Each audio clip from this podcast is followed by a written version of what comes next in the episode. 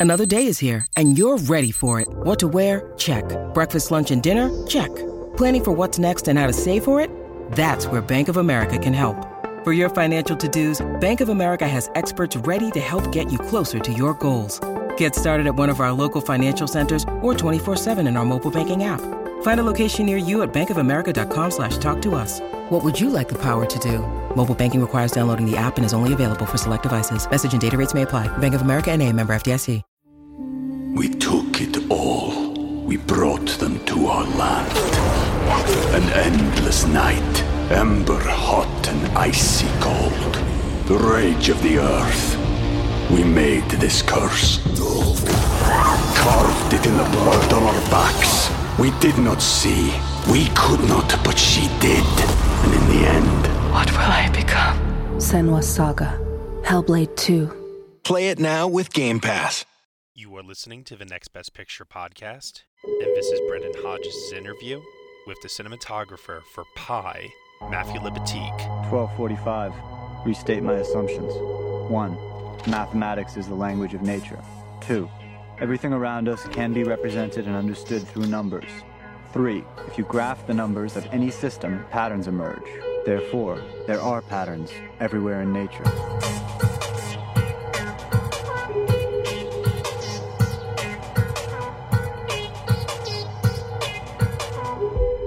This is insanity, Max. Or maybe it's genius. You only gave us part of the code. You are only a vessel of our God. Pi has a lot of the visual hallmarks of your collaborations with your frequent collaborator, Darren Aronofsky. Thinking of the handheld camera, a lot of stylization, subjectivity, stuff like that. What is it like to look back on Pi after all this time? I, it's uh, it's beyond nostalgia, really, because it's it, it is bringing up a lot of uh, you know of our beginnings. You know, we sat Sure. as we restored, we scanned the film, we recolored, we regraded it, not colored, we re- regraded the film, sitting in a room and sort of looking at scenes and remembering where we shot them and and how we were back then as like really hungry young filmmakers. It was, it was a good exercise, actually. it was to give you perspective on today. But you know, they obviously I um, there's so many things that we still do that we did then, you know, and um, there's like this philosophy of coverage and subjectivity that he's always had as director, and that we've always shared as um, a way, a jumping off point on any film, and it, it shows, you know, it shows itself in Pi. Yeah, I think that's absolutely true. And anyone who's really seen Pi is immediately struck by these really striking high contrast images. You know, the film grain is so thick, it almost looks like, I don't know, white noise or static at times. It's so beautifully filmic.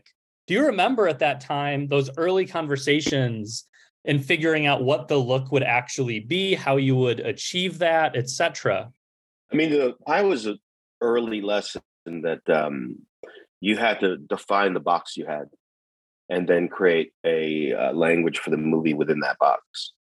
We, we didn't have a lot, so we, you know, we couldn't, uh, we didn't have enough to gel windows, so we didn't shoot color. And when we discovered uh, "Let's Get Lost" by Bruce Willis, I mean Bruce Willis, Bruce Weber. Bruce Weber, the photographer, did a film called "Let's Get Lost" with uh, Chet Baker that was shot on uh, 16 millimeter reversal, black and white. We were kind of blown away, and so when we were testing black and white negative, it just never really hit the mark. And then we saw Let's Get Lost, and we just said, okay, we're going to try to do this. And we even used the same lab in Virginia called Bono Labs. Wow. Uh, because we found out that's where that's where Bruce sent his film. So we were like, let's, let's do this. We're gonna do this is what we're gonna do. So not having anything sort of led to the black and white discussion, and then just a need to stylize it further led to the black and white reversal. Right, right. Well, so I think what really stands out is this movie is not an obvious first film in, in some ways. I say that because it seems incredibly challenging to make as a feature big debut like this because so much of Pi is about information, right? Math, philosophy, mysticism, um, spirals, right? Equations and there's all of this kind of heady stuff going on and yet it's a really visceral experience to watch. How did you try to find that way to show so much heady cerebral philosophical stuff in a visual way? Because i think that the movie really really does. I think that uh, in large part it was the decision to have a very strict language and subjectivity and making Max Cohen the center of attention.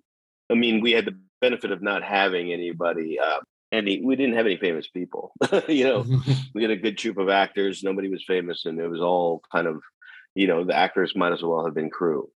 That's how easy, not easy going, but that's how sort of tight we were as a unit because it just we didn't have time for the we didn't have trailers we didn't have chairs. I mean, it was it was pretty as as a guerrilla as guerrilla gets. And um, you know, uh, I sort of lost track of your question. I was just asking me? how you did it. Uh, basically, how did you balance the heady oh, stuff? Yeah, yeah, yeah, yeah, yeah, yeah. Because the movie, if you watch it, there's all like a ton of the movie is close-ups of people writing equations or math problems or the stock market, right. etc. How did you find a visual language to express that? I mean, uh, along with the subjectivity and sort of having a strict language just to focus on Max Cohen as the the main character, we had, you know, we did a lot of inserts. Like you saw, you see sort of like a, a montage of very tight uh, macro shots of not only the uh, stock market pages in the newspaper, but you also had the Torah. And right. so when you think about the factions, math was the unifying factor between uh, stock market that he was trying to predict and a um, and a religion and a Kabbalah and Kabbalah, you know, mm-hmm. and Jewish mysticism. So it's like those things came together through math and through this the mind of Max Cohen. It was really told through subjective shots of Max and his POV looking at the stock market, looking at a Torah, you know, and all that other information. Just I think you know that's why I think the film is really bigger than it looks is that it's got these it's got it's got this thriller aspect where he's being chased by two factions. And hmm. and you know and he's not dealing with small shit. He's yeah. actually he's trying to find patterns in the stock market and he's trying to find the name of god. So right. you know yeah, small themes for darren. For sure. No i think what's really interesting is how the the movie does balance it, it, on some ways or some ways it's kind of almost like a lynchian film. In other ways it's a paranoia thriller and it plays with genre in really interesting ways that darren and you yourself are obviously have become really well known for. Do you remember what it was like to film on a really quick schedule like this? Because you mentioned already that you know it's kind of a run and gun shoot a little bit. I know that i read online that it was hard or maybe you didn't always get the permits to shoot where you did and stuff like that. How did you kind of assemble the movie on that really tight schedule that you had? I mean uh we didn't know any better to be honest with you it's like you know you just get everything you think you need and you you know jump in the subway wearing nyu sweatshirts hoping that uh if we get caught by the police, we'll just say we're students and they'll kick us out of the subway. Right. I mean, running around the subway during Pi was like, you know, still one of the highlights of my career at this point because, you know, we were just dodging police the whole time, or right. we'd stay up all night and go to the outer boroughs, right, just to keep shooting. So you look at some sequences in Pi, and you're like, you're at like five different train stops. Really? you know, I just we're just trying to get it done. I mean, there's yeah. there's some Times Square in there. There's some there's some uh, deep Brooklyn uh, Lower East Side. I mean, it's just it's pretty amazing. So we, you know, it was just survival. We didn't know any better. We were just, you know, it was a first movie. Yeah. And um, you know, New York at that time, I mean, what an amazing place to shoot independent yeah. cinema. I mean, it was yeah. just like, you know, sometimes you'd go and some other film had been shooting on a street and you'd open up a lamppost and there'd be a plug in there. Because mm-hmm. somebody put a, a, pig nose in there so you could plug in your lights. You know, wow. that was uh it was just a cool time. Yeah. It sounds like I'm glad you brought up the subways because that was going to be one of my questions. One thing that really struck me while revisiting Pi is a lot of the movie takes what really is just an actor walking up a set of stairs or walking down a set of stairs and turns it into almost a set piece by how vigorous the camera work is. Um, the first time I think he goes outside, the camera is shaking almost like from left to right. It's like alternating really frenetically. Or the first time he's really going up a subway, it's shot in such a way that it's almost like his entire world is collapsing on him. What what was it like to have this be your first feature film and be able to do something so experimental or so extreme stylistically? Because it, it it's really powerful what it does. I'll be honest, I didn't the end result of Pi was a result of many mistakes. you know what I what I uh coming out of AFI, it wasn't you know it wasn't aiming to do a black and white film in reversal, my first feature, but that's what ended up happening to me. So right, I just you know, and I've always done this. I just you know kind of put my head down, and this is the job at hand. Um, this is the story we're trying to tell, and this is how much we have to tell it with. For me, I you know the handheld camera was again it's the box we were in. We couldn't move the camera, but there was a need for the camera to move. So of course, right. I mean, I'm not holding it on my shoulder when I'm going upstairs. I'm literally holding it like, you know, I'm holding it like this. Right. You know, a 16 millimeter camera running running upstairs and running downstairs and um or running through a construction uh, uh, a scaffold backwards. You know, those, those kinds of things where I'm just like holding the camera facing the other way and I'm running, you know, just all that stuff and that freneticism, you know, we use just like we use the grain. So right. all those things that were like, um, I don't know, the sort of the the byproducts of our choices. Right. You use the, the limitations. Camera. Yeah. Yeah, absolutely. And the grain ended up becoming part of the language of the film. We took it all. We brought them to our land. An endless night, ember hot and icy cold the rage of the earth. We made this curse. Carved it in the blood on our backs. We did not see. We could not, but she did. And in the end... What will I become? Senua's Saga. Hellblade 2. Play it now with Game Pass. Yeah, and that leads right next to my next question because I'm a big fan of IMAX and large format film, but I can't think of another movie that was shot on 16 millimeter that had this new IMAX treatment you guys are doing for the big release, re-release, I should say. Why IMAX? What led you and Darren Aronofsky to wanting to do this, and kind of what were you hoping to achieve with it? I think it's just a, it's a celebration of uh, the film, um, yeah, and its anniversary, and it's just really the size of the screen.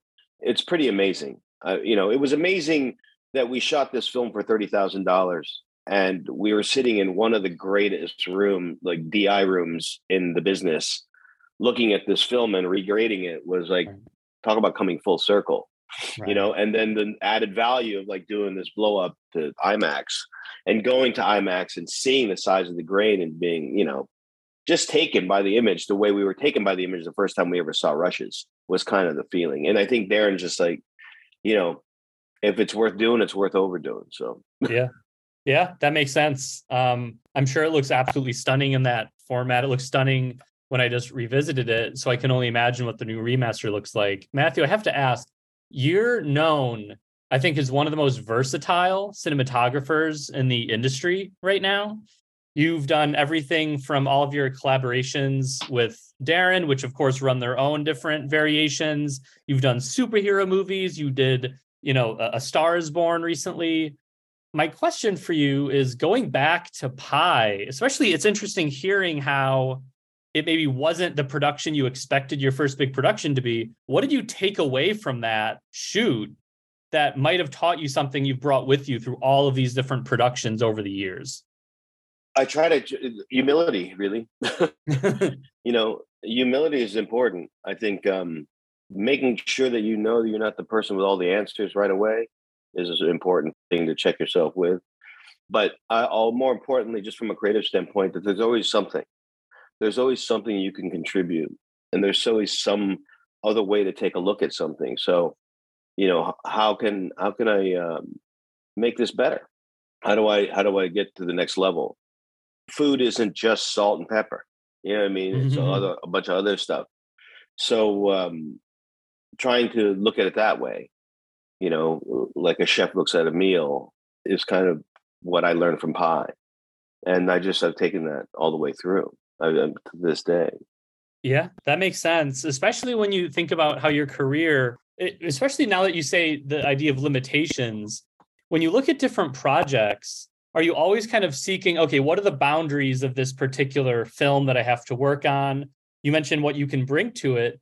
Is it part of that process for you finding the language within certain constraints whether that's the genre the period of time maybe visual references you have in mind or the director has in mind? Can you walk me through what that process is for you?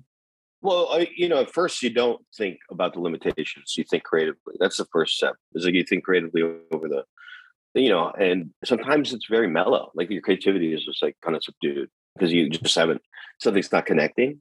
Um but if it is connecting you just you go you know you go kind of buck wild and you just sort of you have all these ideas and like you write them down and you're like and you pitch them to the director or pitch them to the producers with the director basically then whittle it down based after that you realize what you don't have.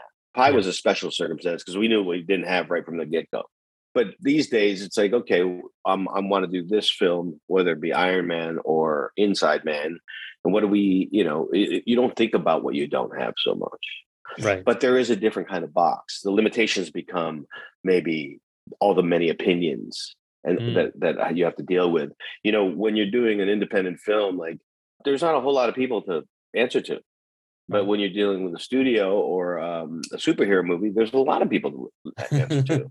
So that becomes the box. So right. then you then you're figuring out. So it's really about deconstructing analyzing your situation really and just maximizing what you can do. Like um, there's a lot look i've learned so much over the years and i still get inspired by other people's work so there's a lot feeding into what i put into any other the next thing you know? Right. But but the the, the, the foundation of it and the baseline of it is that you just have to be able to evaluate your situation and and, and define the box whether it be financial limitations or like uh, you know this is all this film's going to be all night rain you know? It's like okay that's going to dictate a lot of things. So, you know, I think it's important not to do the square peg round hole thing. Yeah. And then figure out what the way is to make it.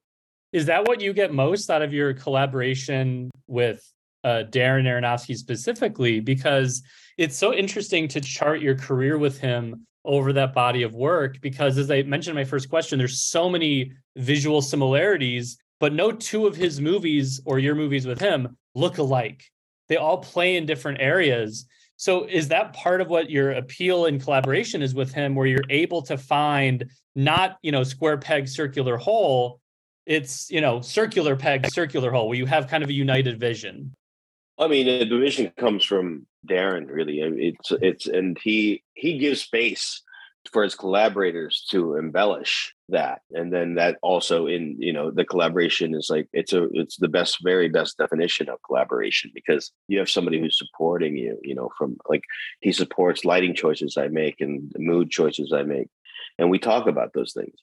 But the you know i think it's funny that you point that out i never really thought about it because there's such similarities the way darren works whether it be you know, uh, Black Swan or Mother or yeah. you know even Noah. Yeah, there's similarities sure. the way he works, and um, but you're right. The films don't look the same because he's always trying to tell different stories, um, all with pretty grand themes, but he's trying to tell different stories, and uh, I think he's a very good filmmaker. You know, he's a really good filmmaker. And you know, I, I just I still like learn from him, and we, I think we learn from each other. Yeah, absolutely. I bet that is absolutely true, especially because yeah, I think the body of work grows as you work together, especially when you feel that the way of having trust with a with a filmmaker. Can you think on Pi specifically? Was there a moment collaborating together where you realized, oh, I got to keep working with this guy? Well, I mean, probably film school. You know, yeah. You know, we met each other on the first day of AFI, and um, I knew I wanted to work with him for a long time after I made the, our first year at AFI and we made a film right. together. You know, he just uh you could see he had the talent and he had the intellect, something really special back then. And he's still he's still very special, I think. And he's a look, I think I think that's what makes this this whole re-release so special is because that was the beginning of it all. Yeah. And we've seen how many films like you know we've made since then and like you say there are similarities to them but it all started off with Pi you know it all started off with that relationship and it wasn't just me and him there's other people who you know, our sound mixer Ken Ishii was on that film. Judy, yeah. uh, no, it wasn't Judy Chen. There was other collaborators that were on that movie yeah. that were still with us. You know, right? So it's kind of a celebration of uh, of the entire thing, really. Yeah, um, I think that's a perfect note to end on. Unless you have any other words that you want to share. No, I hope everybody goes and sees the re-release. I, I just hope they screen it enough times for people to get a chance. Yeah, absolutely. It's such a unique experience, I think, to be able to see that in IMAX. Because as I said, so few movies like it do get that big screen release. But all right, yeah, I think we're out of time. Matthew, thank you so much for your words today. I hope everybody goes and sees Pi in IMAX. I'm sure it looks absolutely beautiful, and I can't wait to see what you do next. I appreciate it, Brandon. It's nice yep. to meet you. Thank you. Yep, you too, man. Bye bye. Have a good one. Good luck. Bye bye. Hey everyone, thank you so much for listening to Brendan and Hodges' interview with the cinematographer for Darren Aronofsky's Pi, Matthew Libatique, here on the Next Best Picture podcast. Pi is returning to theaters for its 25th anniversary exclusively in an IMAX Live Pi Day experience on March 14th across the country in a new 8K restoration. Get your tickets online now. You have been listening to the Next Best Picture podcast. We are proud to be part of the Evergreen Podcast Network, and you can subscribe to us anywhere where you subscribe to podcasts. Be sure to leave us a review on Apple Podcasts and let us know what you think of the show. We really appreciate your feedback and your support, which you can also lend on over at Patreon. For $1 minimum a month, you will get some exclusive podcast content from us. Thank you so much for listening, as always, and we will see you all next time.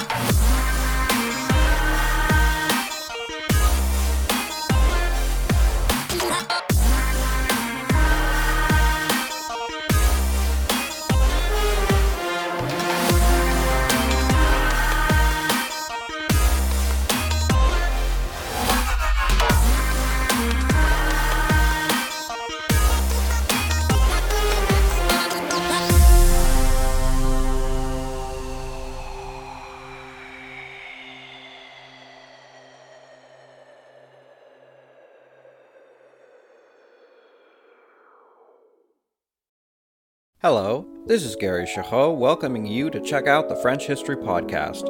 Our main show covers the history of France from the first humans until present. If you liked Mike Duncan's The History of Rome and wanted a similar program covering the land of beauty, culture, and love, we are exactly that.